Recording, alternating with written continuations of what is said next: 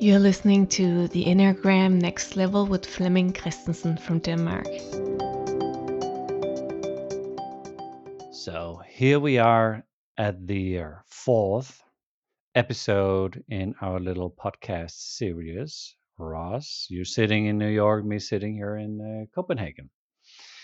And uh, I'm very, very happy to have you for this uh, interview. And uh, this is the more practical part of the series. Russ, if we should, uh, you know, use the Enneagram for personal growth and development and transformation, what is it actually that is transformed? What is it that we develop? That's a very interesting question. Um, you know, some of these kind of things are hard to quantify. It's hard to measure the changes, but we do notice changes, and certainly we notice changes over time. the main thing I think that you notice is when you study the Enneagram, you start to see how your personality is a collection of habits, almost reflexes, um, res- they're very automatic responses. Uh, that's not always a behavior. It could be an emotional reaction, could be when certain things happen, I think certain things. And what happens is you get more freedom from those reactions. And it doesn't mean they go away forever and never come back. They might come back. But even if they do, you tend to notice them. You tend to say, oh, I'm having a reaction. Or you, you might not say it, of course, but you can you can observe the fact that you're doing this, and that gives you a freedom. The tricky thing about the Enneagram work is that initially we think we're choosing things, even when we're just reacting that way. We're not really deciding anything. We respond to things very automatically, much more than we realize. And academic psychology realized that in the 20th century. And that was the kind of psychology people didn't like very much, but it was the mainstream of academic psychology is how we're conditioned, that we are deeply conditioned. This was what, you know, B.F. Skinner and Watson and these uh, important uh, founders of modern psychology talked about. But in the Enneagram, we're looking at an interesting idea that we have the ability, we have the possibility to be aware of our conditioning. And when we're aware of it, it gives us choice. So, you know, for example, um, maybe there are certain kind of things that traditionally will put me in a bad mood or maybe even get me depressed, you know. Like what? What could that be? Ah, you know, it's bad news at work. Uh, mm. somebody, things aren't going well in my relationship, or uh, tone of voice. Tone of voice. Speaking, yeah. Mm. Exactly. Somebody doesn't makes an unkind comment, uh, and they could even be a stranger, right? And I'll see myself telling them off in my head, or getting into a bad mood, or not being very kind to other people that day, and what's interesting is ordinarily I get triggered by events, and then that inner pattern just goes.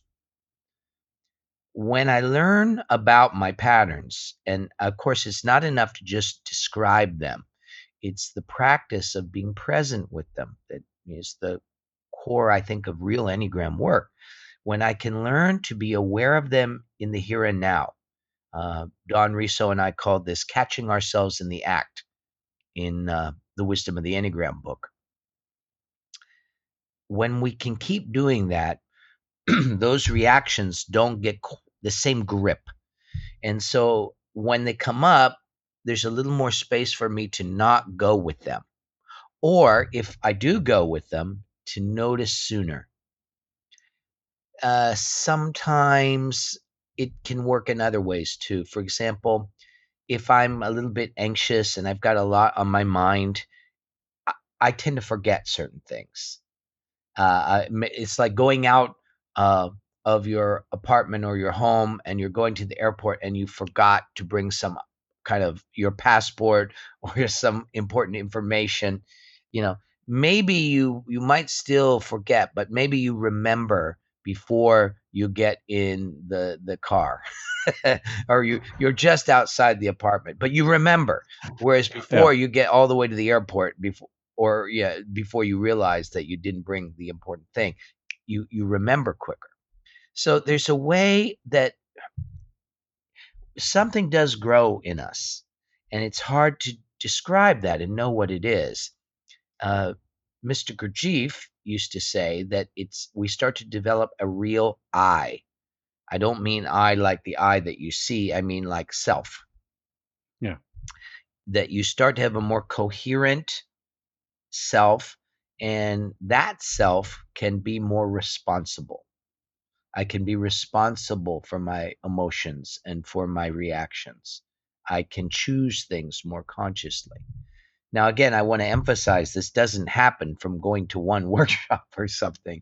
It's not the result of a single exercise. It's the result of really staying in working on my personality for, you know, a considerable period of time. But this doesn't sound like much to the ego, but when you actually start to experience it, it's like living in a different universe you're still in the same home and the same people are around you, but you are in such a different place that it changes everything. So it's like, you know, the difference between reacting and responding. Um, and and if, if we're looking at at sometimes when when people think that I'm that I'm transforming or developing, then it's it's my mind. It's the way that i see things. It's my assumptions. Mm-hmm. but we have all three centers. What is it that i develop somatically or in my in my body? And what is it that i develop in my heart? What what what is it yeah what is the the the thing the the element the the part of me that is actually being developed I see. Yeah. Well, I can see you've really been thinking about these questions. These are good questions. Yeah, yeah. um, yeah. Well, sure. Yes, we do change our mind, or we get more open-minded or curious. Really, we're not. We're less convinced by our our own old ideas. It doesn't mean we discard everything, but we are noticing how, when we are caught in assumptions about things. But in the body, yeah, what happens is we start to live more in our body and we we feel our body, we feel our life. We relax more. Um, you know, it's like if you do yoga, there's a way that you learn to get into the asanas in a more relaxed way where your body is more flowing. when we first learn it, we're trying to take these, but we're very tense. And mm-hmm. yoga is trying to help us, in a sense, with that tension. Um, but we're more relaxed. We feel more at home in our body, and that makes it more possible to stay present. We have more life force and energy, which gives us more confidence. And uh, we're not so tired out all the time, living in a lot of resistance and numbness we start to take better care of ourselves. You know, that doesn't always look like somebody else's idea of how that is supposed to look. But we start to pay attention to what increases our body's well being and energy and what takes it away, what depletes it. And it's a, it's a very simple kind of direct thing. There aren't many people that just have a simple connection wherein if I'm hungry, I eat. If I'm not hungry, I don't eat. If I'm tired, hmm. I rest or I sleep. If I'm not tired, I don't rest or sleep. We actually get better at listening to what the body needs, for one thing. Mm-hmm. You know, sometimes, um, for example, I've been working at the computer too long, and then I think I need to sleep. But that's not really what I need. If I check in, my body is going to say, No, you don't need to sleep now. You need to go have a walk. You need to move.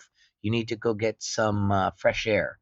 And we instead of it just being habits or a routine, we actually start to listen to the intelligence of the body more. So Mm. that makes us enjoy things more. We're going to enjoy our food more. We're going to enjoy uh, our when we sleep, we'll rest better. So there's a there's a whole process of learning to occupy our body, which is very different than just being physically fit. Physically fit is good and it is definitely helpful, but it isn't enough. There are many people who are physically fit, but they're not necessarily listening to their body in the way that I'm talking about. Um, Hmm. so, and that there's just something very, I don't know, satisfying. Feels good when I'm in more of a intimate relationship with my body. It, it's we're only alive for a certain period of time, right? And when we are more in touch with our body, we're we tend to enjoy our life more. We tend to appreciate it. And when we're having difficulty, that's the other side of it.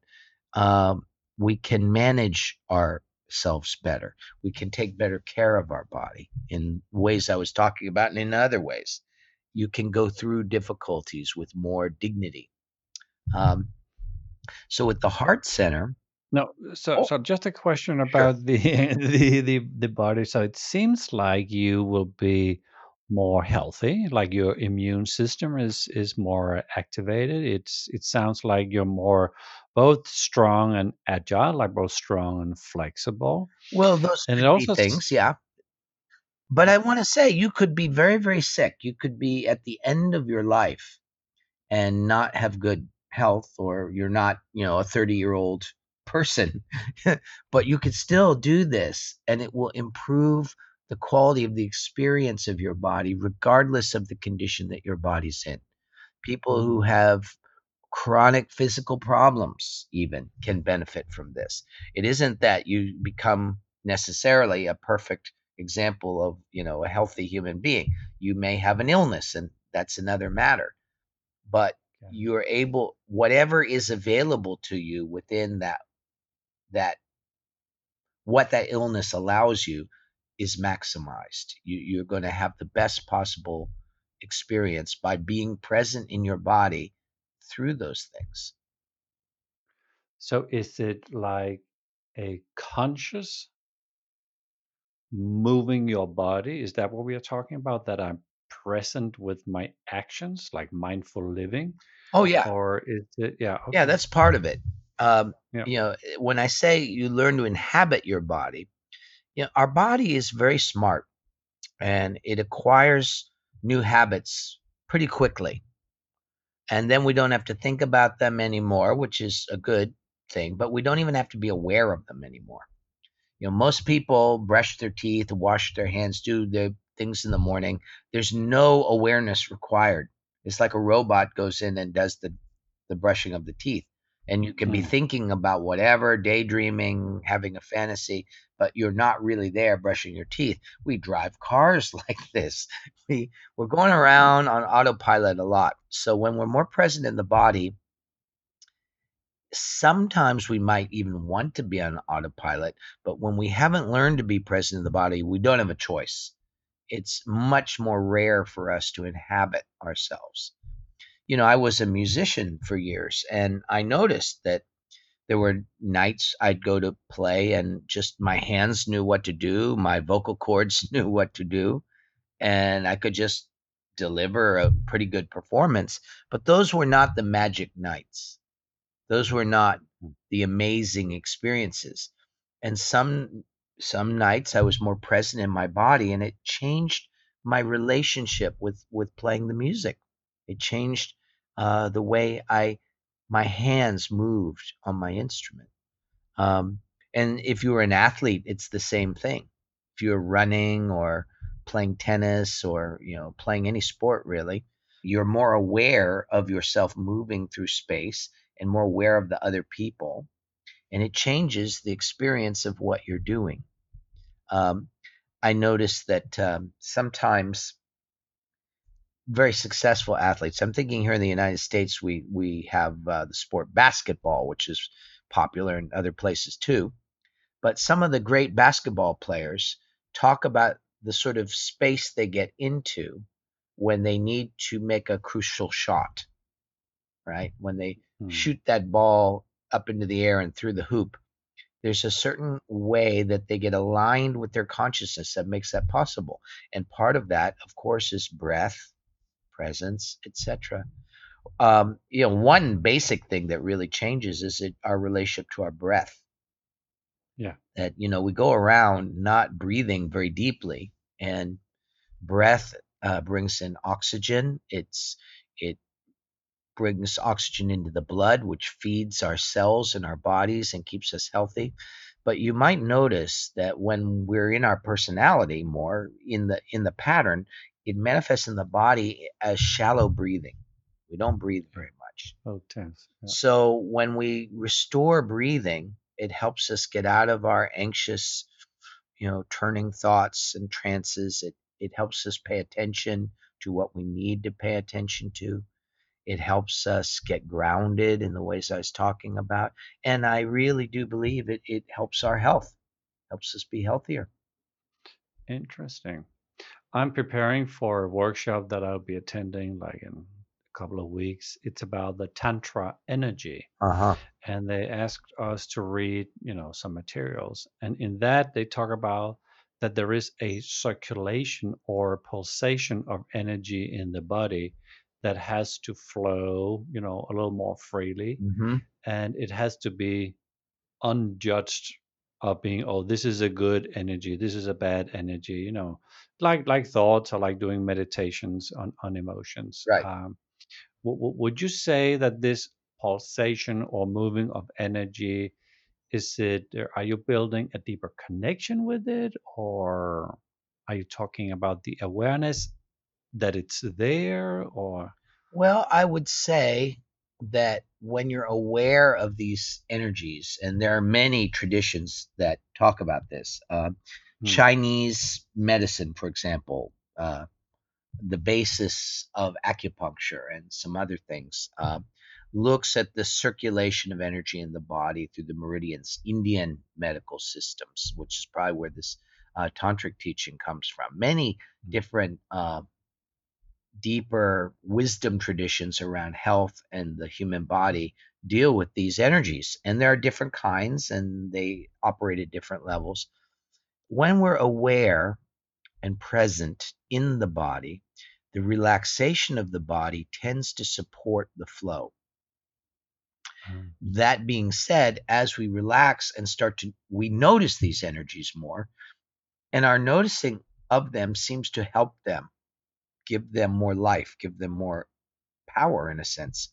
So, um, you know, it's it's kind of a chicken or an egg situation, but certainly as we relax and get more present with the body, we start to notice these different energies at work. You know, I've talked about it in terms of the three instincts in the Enneagram work that, you know, we start to work with the instincts when we can feel them, sense them in our body. And when we are breathing and bring presence, we start to notice that the, the body has such richness and complexity. There's so many Okay. things going on. And usually, when we're one way we know we're identified with the personality is we don't notice any of that. We just notice whatever we're thinking about or in a mood about, what we're Mhm, reacting mhm. to. But we don't really feel ourselves here. And to feel ourselves here at all is already a good thing. But if you stick with it, you start to notice this whole rich inner life, uh, these resources that we didn't know we had. And then these energies tend to go where they're supposed to go. When we're caught in our personality in certain ways, you can bet that some of those energies are blocked, some of them are being misdirected, some of them are being used for something that they're not for. Mis- misinterpret even Yeah, that's right. You and you may not even be conscious of all of this. Yeah. Since you're talking about tantra, sexual energy is often used for all kinds of things that it's really not for. And it, it can create all kinds of problems or mischief when our sexual energy is misused. I was interrupting you when you were going towards the uh, the heart. Oh yeah. Well, you wanted to, we well, it was good that we got into this deeper discussion of the body, which is very important. Uh, you know, there's it's interesting because there's a lot of body work out there, and just like Enneagram, some of it's good. there are um, there are people really know what they're doing and can really help us um, be in right relation with our body to really treat it as the temple that it is. And there are other things that, you know, they're kind of maybe pointed in the right direction, but they're not masterful. They're not, uh, there's certain important things that those approaches aren't understanding. So, you know, look at the, I always tell people, learn from the, the person who's teaching. are they embodying something that I want to be more like? Um, so when we come to the heart, it's obviously true that we have a lot of emotional reactions in this life. And some people think that they don't have emotional reactions. And I like to remind them that, you know, shutting ourselves down or or cutting off from our feelings is an emotional reaction itself. So the ego runs on emotional reactions and moods. And so if we're going to be not present, we, we experience the heart center as a, a collection of moods and reactions and uh, feelings getting triggered by things, as, as we were saying a little earlier. But that's not all there is to the heart. And I think everybody understands that. We don't always know how to get to the deeper heart, but we know that it's there. We experience being touched. And that's a, an English expression. It doesn't mean literally physically touched, uh, it means that we're affected. When we're more present, we're affected by what's happening now, where we are, who we're with, what's happening and we see how our memories and fantasies are triggering emotions but we're missing a lot of times the deeper heart because we're get that that pattern of triggering doesn't let us go deep enough so as we work with the heart we have more kindness toward ourselves and others we we have more of an experience of love even though we can't always say what that is, we we definitely notice that we're feeling more love. Um, we feel more patience. We're more peaceful. Sometimes we're more bold and courageous. That's also heart, where we can speak our truth and we can do it mm. without putting anyone or anything out of our heart. Um, we start to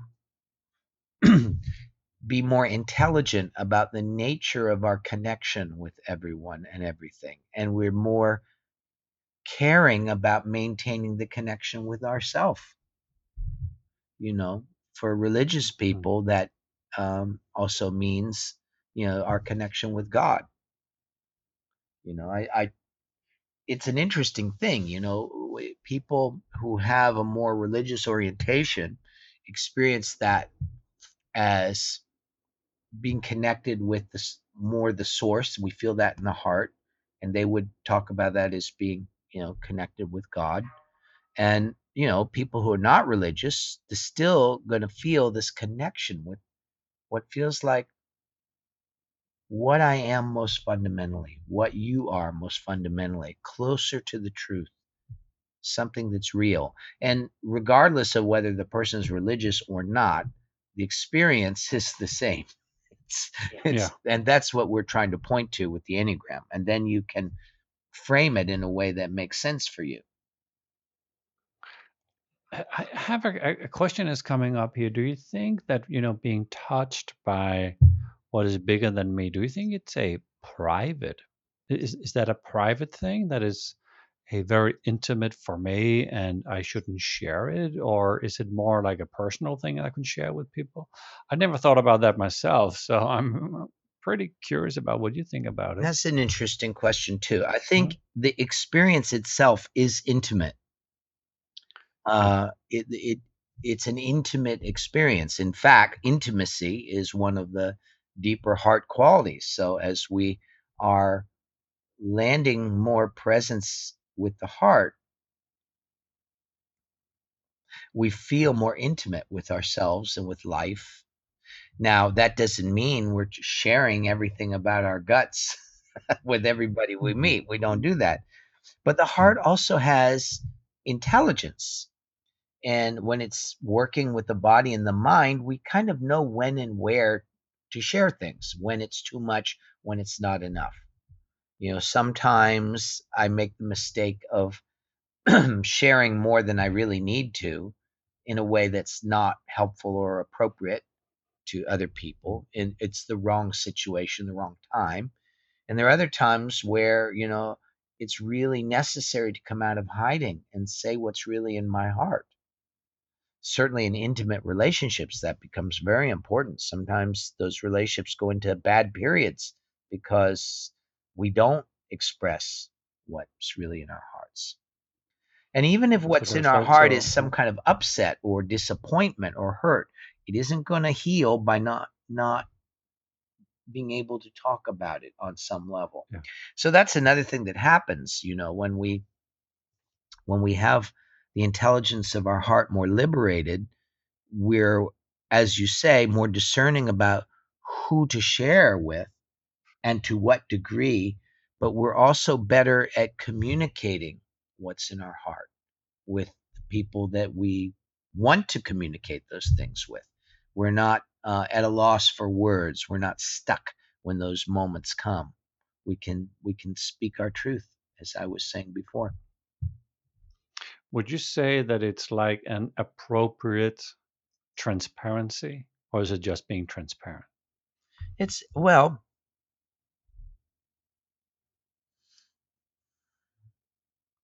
I think ideally when we're really transparent, mostly people don't notice.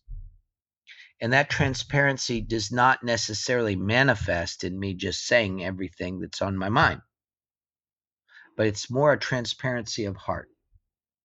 When we see someone who's done a lot of inner work, if we're not completely caught up in our own identifications, if we're not stuck in our own personality, we'll notice there's something about that person. We will intuitively trust that person. We'll say, wow, that, that there's something about that. I don't know what it is, but there's a kindness. There's that is a good person. We just know it. Uh, and that and that doesn't mean that I'm that other person is revealing anything about herself. So when we are so appropriate in the sense that we're still discerning when and where to speak and what to talk about. That's part of the inner guidance. But we're more transparent in the sense that we're not jumping back into our personality as soon as there's not a loved one next to us. You know, that we learn another way of taking care of ourselves that doesn't require hiding behind invisible walls. Yeah. So it's it's more like that. Now, I, I said ideally because probably for a long time that's exactly what we're gonna do. We're gonna uh, we're gonna have moments of tenderness and realness, and then a lot of times we're gonna tr- jump back into our defensive patterns, and that will feel safer.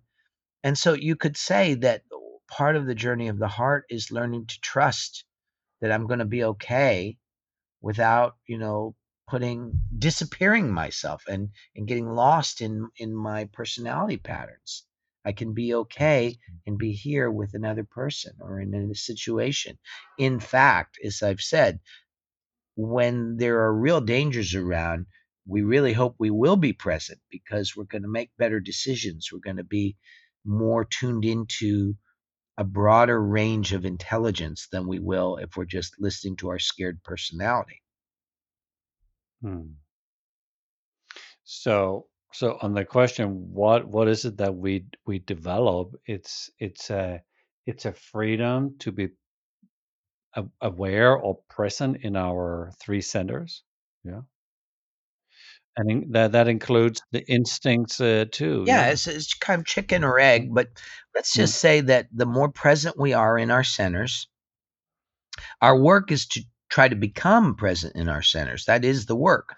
But as we open to that, it tends to bring out the most intelligent and helpful parts of each of the centers.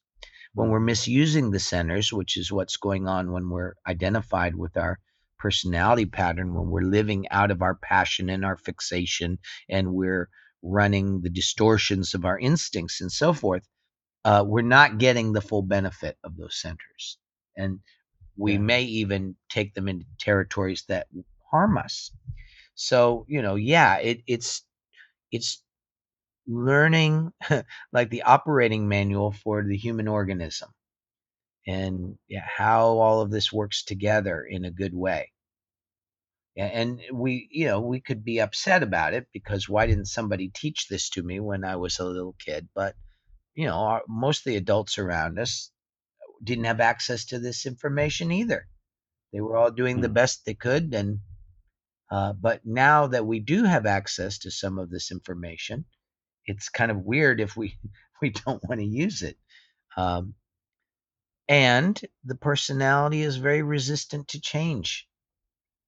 You know, external change, fine. Let's go do this. Let's go do that. Let's try that. But internal change to really move out of the habit of myself, uh, there's always some resistance, uh, some trepidation, anxiety. You know.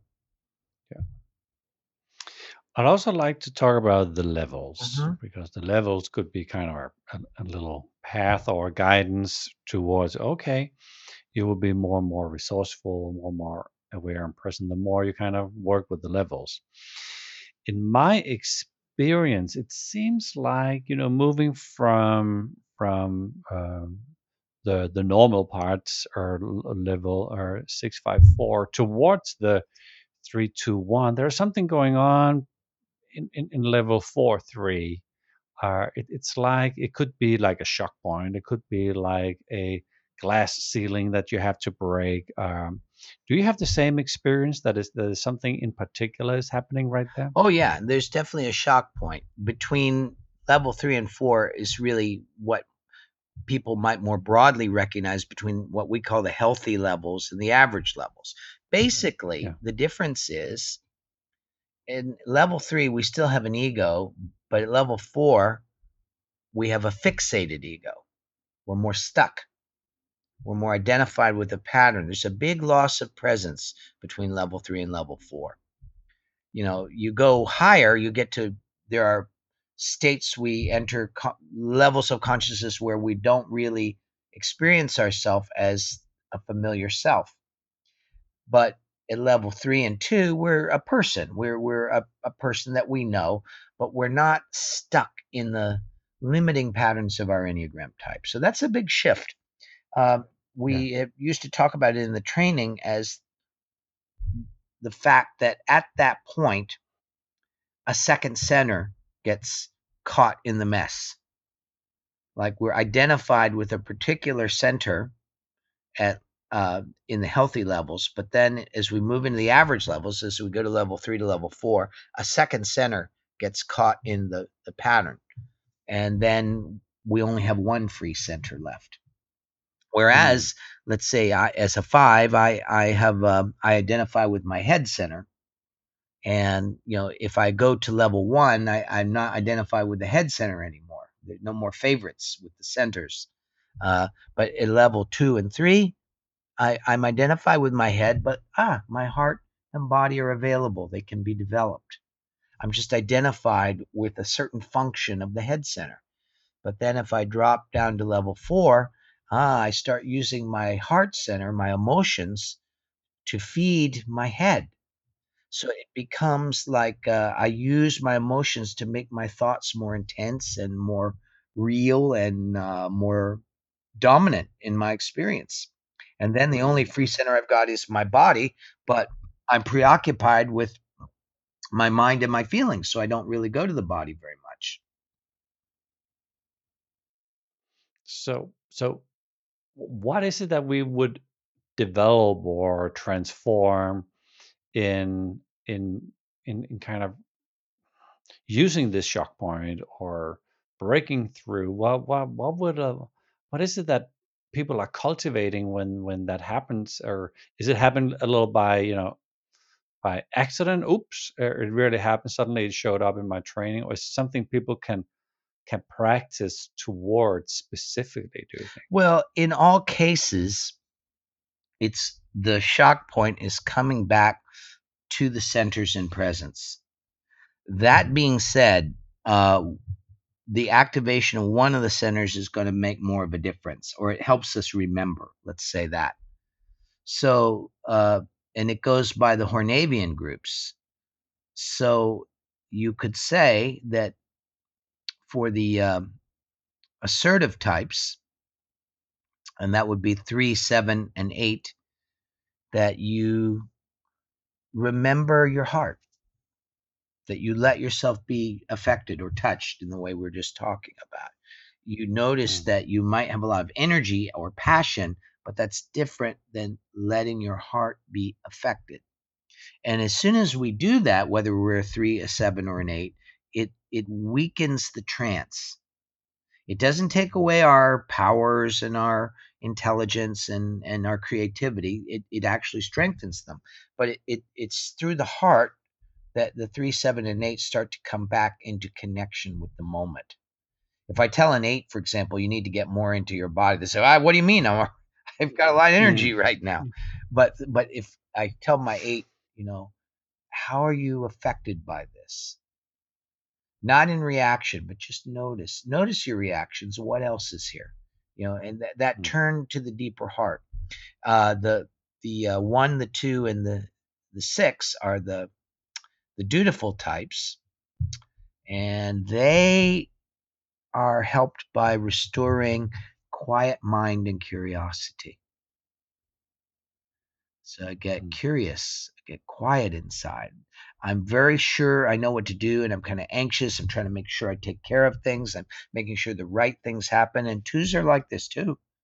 But when Oh, yeah. any one of those stops and finds the inner quiet and listening, the quality of listening, then that res- is a way to come back to the centers. And then find your body, that find your heart, also find your mind, all of it. It, that's just a way to remember and come back in.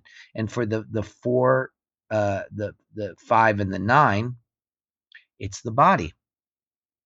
It's we we are uh, we don't. And again, that doesn't mean do something. Nine could very well be doing something. Four or five could be doing something. Even if you're laying on a couch, you're doing something. Mm. But it's more about breath, sensation, feeling feeling yourself here and now will tend to open things up. So no matter which type we are, we we need to go through the process of getting back to our body, back to our heart, back to our quiet, intelligent mind. And these are just easy ways to help us remember because those are the ingredients that tend to drop out first when we go from level 3 to level 4. Got it. Thank you. Mm, the next question is is uh, I don't know even if it's a trick question. It's it's not the intention is not a trick question, but Okay. um, uh, what what what is the most difficult or challenging part in in the enneagram? Like if if we were using like let's say yoga, maybe a yoga teacher would say, oh, or mm, or being present in your body and not uh, uh, get stuck in the routine of the asana. That that's that's the that's a challenging part you know that, that might be different parts but what about the enneagram what is it that we should pay really attention? What's the trap? What's the trap of the enneagram Well, the trap of the Enneagram is that it's easy to, as I say, it's easy to know enough to be dangerous. it's easy to know a little. what do you mean I mean, what I mean is you can know a little bit about the Enneagram and be very impressive, but you've done no inner work. There are people who have written books and do workshops and they're out there, but th- their inner work, eh, in some cases, they don't even know what it is. but just describing the the personalities is you know pretty interesting and no psychological development is needed to be able to learn memorize the traits and tell people about their personality but you haven't really at that level you haven't really entered into how the enneagram is here to help us what it's really supporting um, i think the way i put it before is that the Enneagram is bringing in another kind of dimension of human experience. That when we're identified with our personalities, we can't see that dimension. We don't experience it. We forget that it's here. Yet, whenever we remember this other dimension of human experiences here, which is presence, it makes all the most beautiful, important experiences in my life every moment that really mattered to me, those kind of moments that I'm going to look back at when I'm in my last days on earth. I'm going to remember these moments as the most sacred, precious times of my life. And every one of those had something to do with the fact that I was there for them. But our personality just runs so well normally that it doesn't seem to need this dimension. So we live our life without the sacred ground of our our soul, our our being, as it's called in philosophy. Now, so the problem is here we are living in a flat world. Like personality, imagine it is flat, like a tabletop or a piece of paper. And it, there are ways things operate in the flat world, and you can learn very well how to do things in flat world. People who live in that world that's what they perceive and they travel around in it and so forth. But the Enneagram is like coming from above that flat surface and touching it. And so when it's trying to show us this other dimension of up and down that we don't usually notice, we the mistake and the danger in the Enneagram is we take this vertical perception and turn it into flat world. And that's what most people do and even people who know better we do it on a regular basis. Because the ego when we're identified with the ego we literally forget that there's anything more to us or to life. And we're even resistant to making that little turn where we would remember. Because one of the reasons is because it's painful to keep realizing how much we forget what's important to us. How much we forget what our truest heart is telling us we start to feel the ways that we're unconsciously betraying ourselves. That's not fun, but it's necessary to, if we really want to shift and discover that we are, in fact, three dimensional beings. We're not flat hmm. worlders. Mm. You know, uh, Almaas used to, you know, my teacher, uh, Hameed Ali, used to say we were like uh, uh elephants that thought we were mosquitoes he says, and so we're trying to uh, learn how to be good mosquitoes, how to be successful mosquitoes, how to get a perfect mosquito relationship. He says, this is all going to be a problem because you're really an elephant. And he said, so, you know, at some point you might meet uh, a, another mosquito and you're reading relationship books and you can have a, she's your uh, mosquito soulmate and you're going to have a perfect mosquito love. But she, he said, now imagine the complexities because now there's two elephants there that both think they're mosquitoes and trying to relate as mosquitoes. He says it's actually the problem is worse than that, but that gives you an idea. And that's kind of what I'm pointing to that people aren't yeah. understanding what uh, this is for, how it can help them. Um, one of the sayings of the Buddha was that uh, the pickpocket, you know what a pickpocket is, right? Uh, yeah. The pickpocket only notices the pockets of the saint. Yeah. Doesn't realize the person could heal them, help them, guide them, just sees what they see, what they're conditioned to see. Yeah. And, you know, we're like that. So the Enneagram is forever being turned into flat world. And even if we've learned it properly, we we can go around talking about other people's types or telling about our own to get sympathy or attention or have people think we're cool. and uh, you know, all of this is going to happen. It's normal human behavior, but occasionally we need we need to use the information to remind us to come back to where we really meet and connect in, in ourselves and with Mm. other people. So that's one of the, the the major dangers, I think. And I think people not really understanding that it is a lifelong work. And, and it isn't lifelong work is not just endlessly talking about Enneagram types, but it's it's learning to live a different way based on the on what you've seen from your Enneagram Yeah. studies about yourself. What are the implications for how I'm living? For example, if you learn about the instincts and you see that certain ways you deal with your instinctual life make a lot of trouble for you, do you actually put in the love, time, energy, and effort required to shift those habits, to break free from those Hmm. habits that you have? It, it- it's it's not a wimpy. the the real inner work of the enneagram is not wimpy. It it takes you know it's guiding us to be mature men and women, or whatever gender we are, for that matter.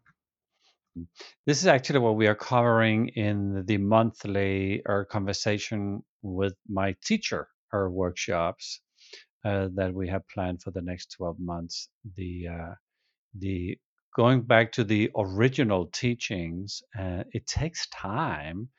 And uh, hey, if you want to be a part of a lineage, you actually both know need to know your origins, but you also need to actually know traps of the enneagram, but also what is what is actually real uh, in in like reality. So it's very interesting. i- it's it's a Um, long journey. Um, uh, I was I've been talking about this with some of my colleagues, and you know, some of I- I'm not the only one saying this. There, any of my Hmm. colleagues who've been really doing this work for a long time uh, would share, yeah, that the longer you study it, the more you realize you don't know much. the The Yeah. problem is, as I said, you can learn about the types. You can learn what ones are like, twos are like, threes are like. You can do clever internet presentations. Uh, and many people who haven't learned about the Enneagram yet will be impressed. Uh, they may be helped a little bit, but at some point you're going to exhaust that. And as people come to you for real help, you realize there's so much more that you need to learn about. And so that's why, you know, it's a tricky time we're in. Um, we're in a time where I think it's important that different voices are heard. Uh, I think it's important that people weigh in about their experience and their journey, and we learn about human life that way. And people have different things to contribute. That being said, experience is also important. And while the person who just learned about the Enneagram five months ago and is now doing podcasts may have some interesting things to say, you don't want to forget that there are people who've been studying this for 30, 40, 50 years, and they may know something that could be of value. Uh, a- a- and I've said, you know, if if it's it's closer to medicine than it is to just learning, you know, fun facts or storytelling or something.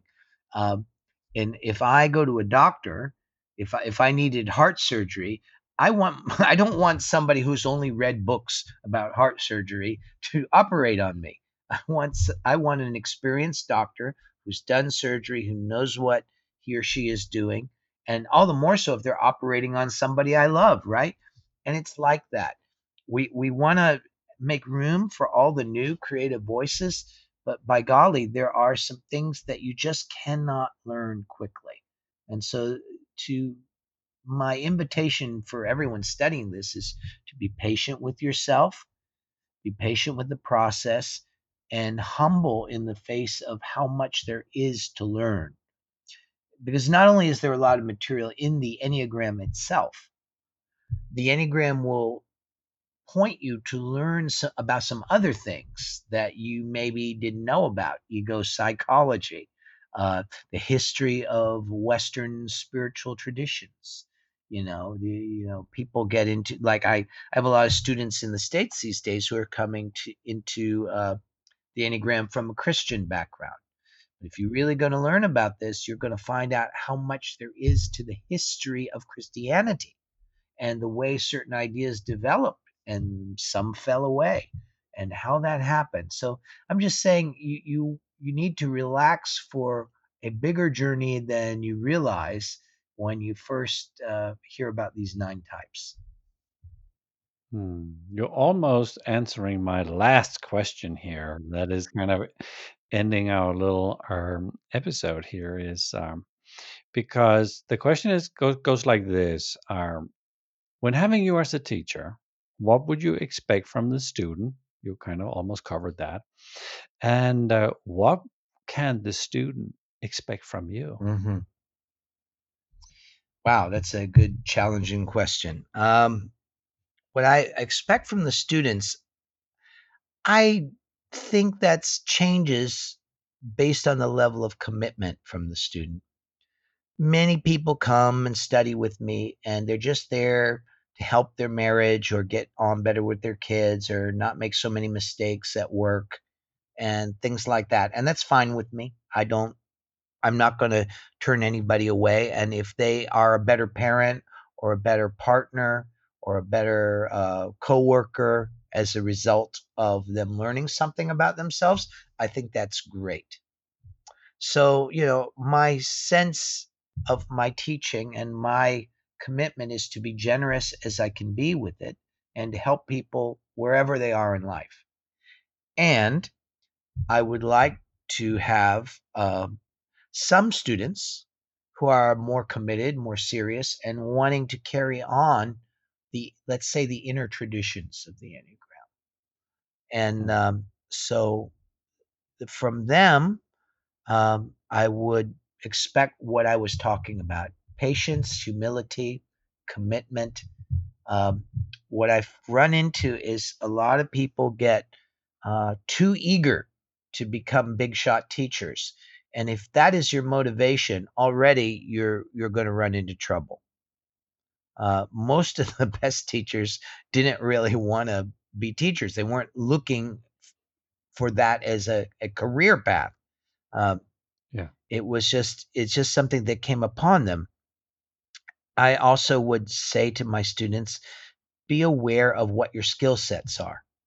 Some people are really good at writing. Some people are good at working with internet technology. Some people are very good at coaching or facilitating one on one. Some people are very good teaching a group, right? And some people uh, have other skills, you know. So you look at how you can contribute.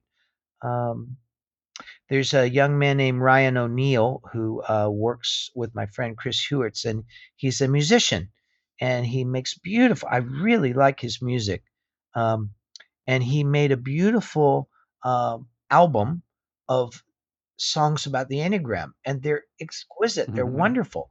You know, so he's Mhm. not going to probably become an enneagram teacher in that way, but his talent was music, and through his music, he's reached a lot of people. Uh, so there's it's there's I we're looking at how we can take our God given gifts and talents and have them be in service for the awakening and development of our fellow human beings. Uh, so that's that's it, and I think that that, as I said, that takes time. You can learn the basic facts, and you can do a presentation. You know, maybe after a year or two of studying this stuff, and that's that's fair enough. But if you really want to be able to change lives in the ways I'm talking about, that's going to take longer. Um, what do I offer as a teacher? Um, what I do offer is a lifetime of experience working with this.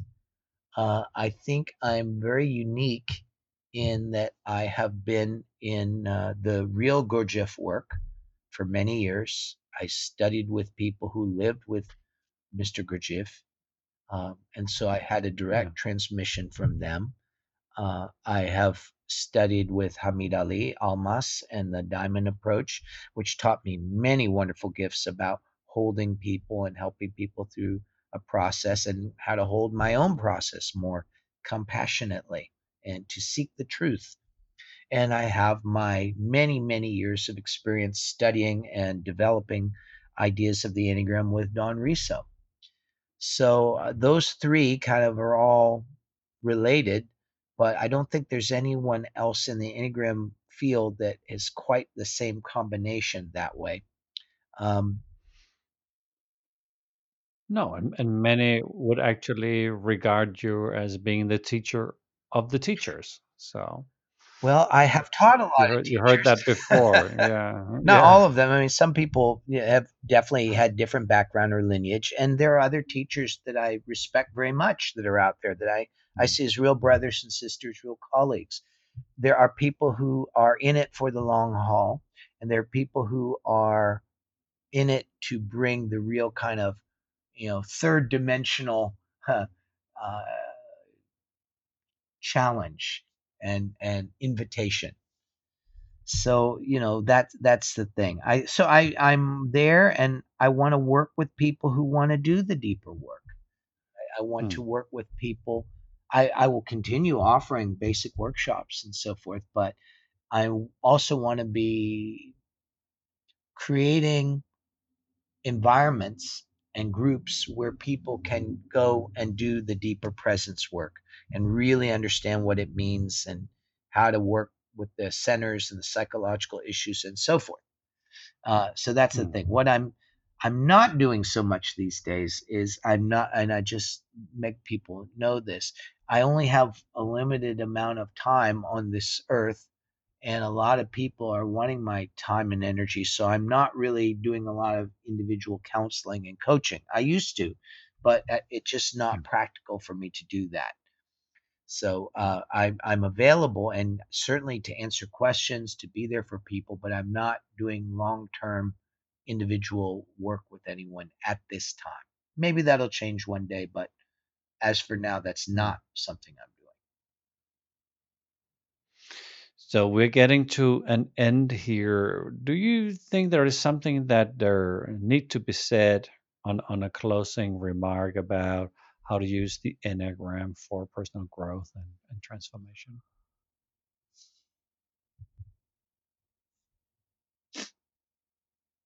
Just to come back to the basics, that uh, there's a lot of information about the Enneagram, and you can get really intrigued by that, and it is interesting. But sometimes coming back to the basics what is the passion of my type? How does it show up in my life? What is my fixation? How does it show up in my life? Does it seem right now that I'm going up the levels, going down the levels? Yeah. Uh, what are my what is my blind spot of my instincts? How can I do some things this week to work on that one? Um, I'm I'm doing that. My blind spot, for example, self-preservation. So I'm doing some things with my diet and making sure I take walks, and I'm reorganizing my place since I can't go to many uh, uh, other locations right now.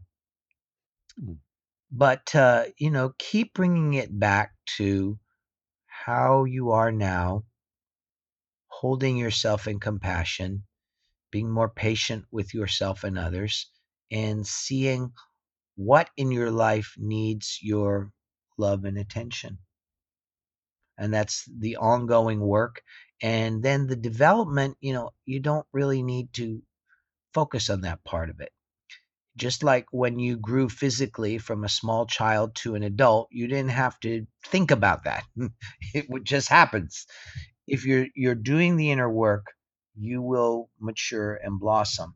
The important thing that we need to pay, pay attention to is our growing presence and to keep noticing when we fall off the path, so to speak, and then without giving ourselves a hard time, get back on, come back to practice, come back to center, and being forgiving of ourselves that when we, no matter how long we've been doing this, we will forget and we'll go back into our trance and we'll do foolish things.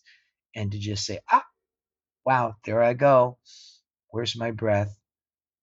Where's my heart? Where's my mind? And, you know, that sounds so simple, but it takes a lifetime to learn how to do that. Thanks a lot, Russ. This is a beautiful ending on this uh, episode. Thank you for your presence. Thank you, Fleming. It, as fun as always, and uh, it's always a, a joy to talk about these things with you.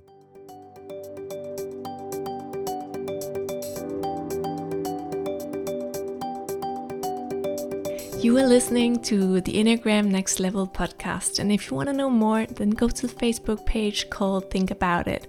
Also, take a look in the show notes, where you'll find a link for conversations with my teacher, which is an ongoing online virtual workshop with Russ Hudson and Fleming Christensen. Hope to see you there.